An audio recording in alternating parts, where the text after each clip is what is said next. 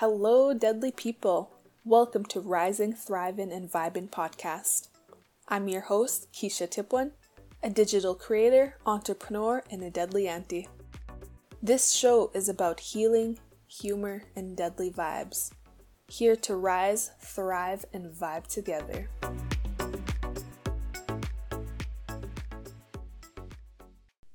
Dancing into team muck. Hello, friends. I'm glad you're back for your weekly dose of deadliness.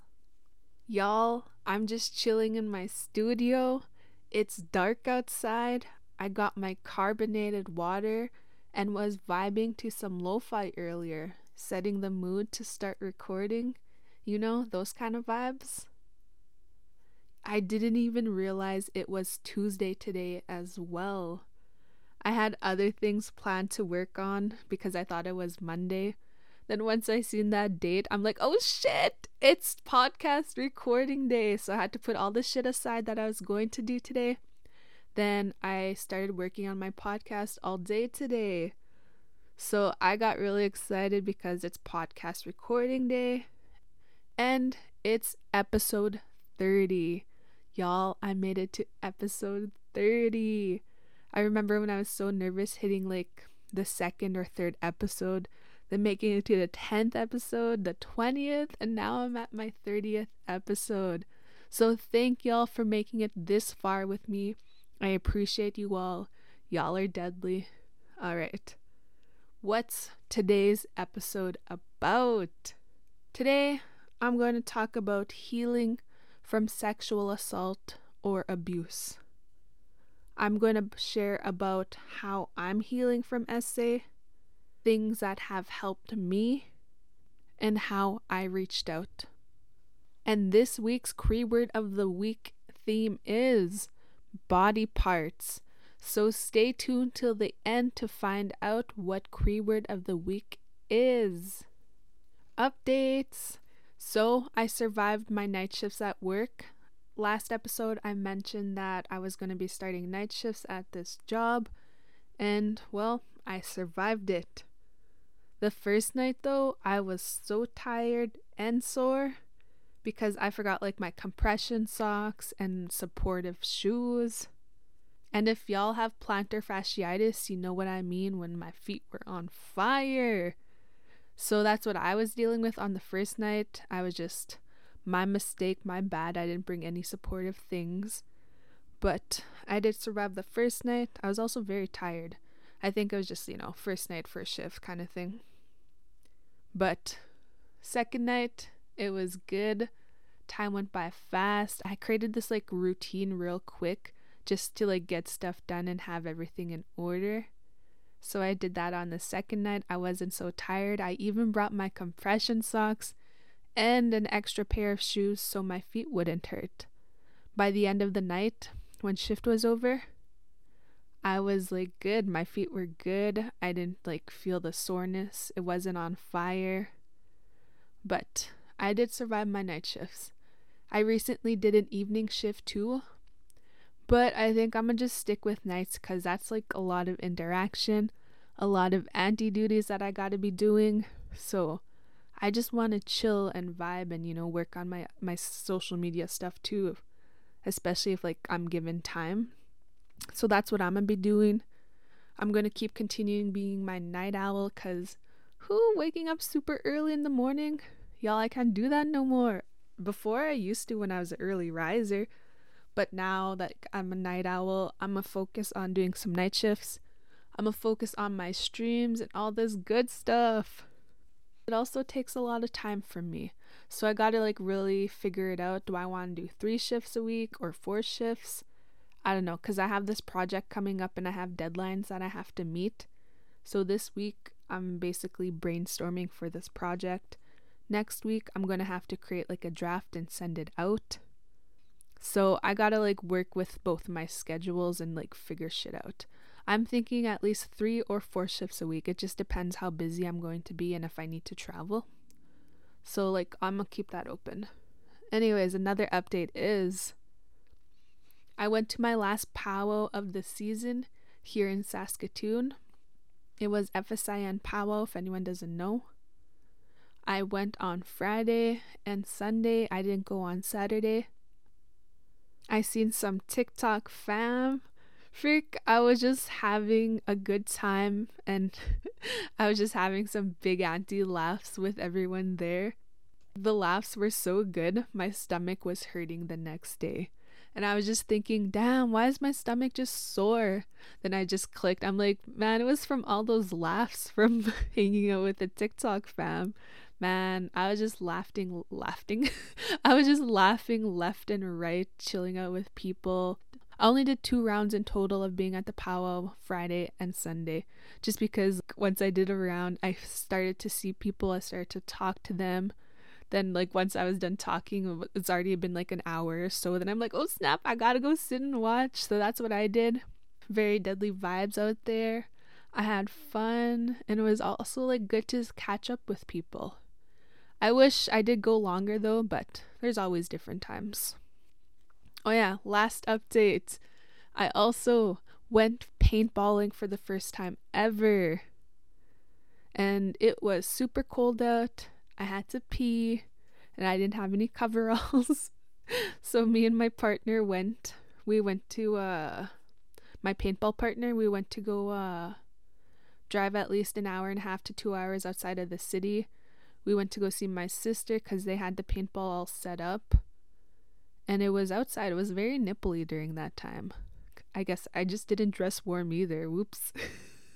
But I did bring extra clothes, just in case like I had to change afterwards. Anyways, we only did 1 round because we were like 45 minutes late.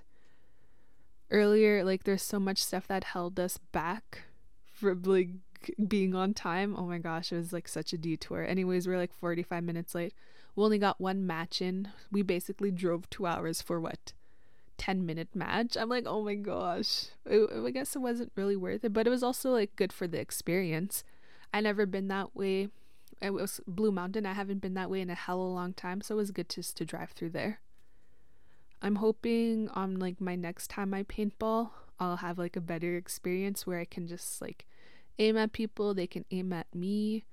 And the hill was so steep to climb down on. You have to like go to this map and climb down this steep hill.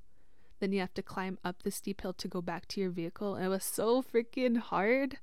I was just done after that. I'm like, all right, I'm not going down that hill again. I need to stay up here. And that's where the map was. You have to go down that hill. I was just out of breath. I'm like, oh my gosh, this too much. But yeah, that was my experience first time paintballing. I'm hoping the second paintballing will be better than that, but other than that, I'm grateful I had that chance to go. I'm grateful that I had that experience. And that is it for updates. Moving on to my most asked question. How are you healing today? And if you're a first-time listener, what I mean by that is, what are you doing to take care of your mental health, either today or from this past week? I'm healing by keeping myself accountable. I vlogged all day to help with my procrastination. It was pretty cool too. I even got an idea for some content while I was doing it. This is like the first time I'm actually committing to vlogging for the day. So that's pretty that's pretty committee of me. That's pretty deadly of me to do since, you know, commitment things, but I'm pulling through. I at least got like one clip of me saying the introduction, so that will be added on there. I'm learning as I go, especially with the vlogging, because I do want to create new content for my TikTok and my other social medias, so that's all under construction right now. And this is one of my ideas I'm going to start bringing to life. I do want to start vlogging and create longer content. I don't know, I have lots of ideas that I want to bring to life, so I'm gonna be doing that. And that's, you know, how I'm healing, is just keeping myself accountable. Also, I'm taking time to myself. I finally broke my streak of posting every day. If y'all don't know, I posted every single day for 22 months, so that I almost made it to 2 years of posting every single day. Like, damn, that's crazy. I don't know, I guess I just started to lose interest in posting for a bit. But now I'm taking it as reconstruction. I'm in brainstorm mode to get some new content on my social medias. I'm excited to see what ideas I bring to life. I have my vlogging, that is one idea. My sober series is my other idea. And I think I want to add a few more into my social medias. Because like I want to have like a weekly uploads. Daily or weekly uploads, just depending on the idea I bring to life. It just depends on how much time it's going to take to create, editing, all that stuff. But I do want to bring some content out, so it's just under construction. But y'all, it's crazy, hey? How I posted for almost 2 years every single day. 22 months, I almost made it to 2 years, but it's like I have to be okay with not posting. I was trying to make it to 2 years. I want to try make it to 3 years. Then I'm like, girl, you gotta chill. You have all your life to create content. But it's good to take, you know, time to yourself for self-care, for self-love, then get back at it. For me, I was just losing interest. So I'm taking this mini break to reconstruct my social medias. But yeah, that's all I gotta say for that one. Lastly, I'm healing by cutting off connections that no longer serve me. If y'all didn't hear, I was seeing a man's for a bit. He was mad toxic, like to the point where my toxicness was coming out, where I was being toxic to him because he was being toxic to me. Like, he was trying to manipulate me and gaslight me. Then I'm like, what the? Like, I was just observing. Then I was just giving that energy back to see, you know, to let him experience it too. Then he felt it. It was just crazy. It was such a roller coaster of a fling. But yeah, I had to end it because the toxicness was coming out of me. And I just like kept noticing the pattern of like, you know, the toxicness. Or his repetitive pattern that he was doing. And I'm like, huh, I don't think you're going to change. Or I don't think you're really aware of what you're doing. Then, I don't know, I really tried to talk to him, set some boundaries, but just wasn't going through. So I had to cut that off. It was hard because I liked him. But I deserve to be treated better. And not to get silent treatment because they don't want to be accountable. I want someone that's going to communicate, that's consistent. Or if, you know, they have a busy day, they'll still communicate and be like, yo, this is what I'm going to be doing today. I'll text you whenever I'm done. Stuff like that. That's what I want. And him, whew, y'all, it was a roller coaster. That's all I'm going to say with that. And that is how I'm healing for this week. It's crazy how much has happened in a week. But I'ma just keep on going and living and vibing. Let me move on to questions. Question: how do you heal from sexual assault? For me, I had to feel my shit. I had to feel my feelings and my emotions. Whether that's anger, being scared, sad, or numb. I felt it. And I had every right to feel what I felt. Because you went through something that's traumatic. And that's going to affect how you see things, on how you feel things. It's always good to just feel it instead of like ignoring it or avoiding it. Because the more you do that, you keep building and building until you explode. So that's what's one thing that was hard for me to even do. But I did it because I knew I was going to heal and I knew I was going to get better. And by doing that, it's feeling my shit. Another thing I did was learning how to be gentle and kind to myself. I used to have a lot of shame, a lot of blame. And I did think, like, this was my fault. I could have done something. I could have told earlier on. But that's that victim blame mentality that I had. I wasn't acknowledging the pain that I was going through and learning how to be kind and gentle to myself, to my body, was hard. I had so much hate to my body. I didn't even want to be in my body. I felt so gross. I always needed to cover up. But the more I grow, I'm able to get through it. I'm able to deal with these triggers and to deal with these flashbacks. And I'm healing on my own time. So I'm going slow as much as I need. If I'm going too fast, I'll just take a step back and just chill there for a bit and until I'm ready. It took a long time for me to actually love myself and love the body that I'm in. And I still have those triggers, those flashbacks of not wanting to be in my body because of the abuse that I went through. If you know, you know. It's hard. But learning how to be gentle and to be kind to myself, saying affirmations that I love myself. I love myself unconditionally. I deserve to be loved. I am worthy. I have a voice. I speak even when it shakes. And lastly, when I was ready, I got professional help. When I was ready to speak, to share the shit that I went through as a kid, I got my mom to help me find a therapist. And that's what we did. We looked for a therapist together. Mind you, if you don't like your first therapist, you do not need to stay with that therapist. You'll eventually find someone that you connect with. It took me how many therapists to actually find one that I connected with.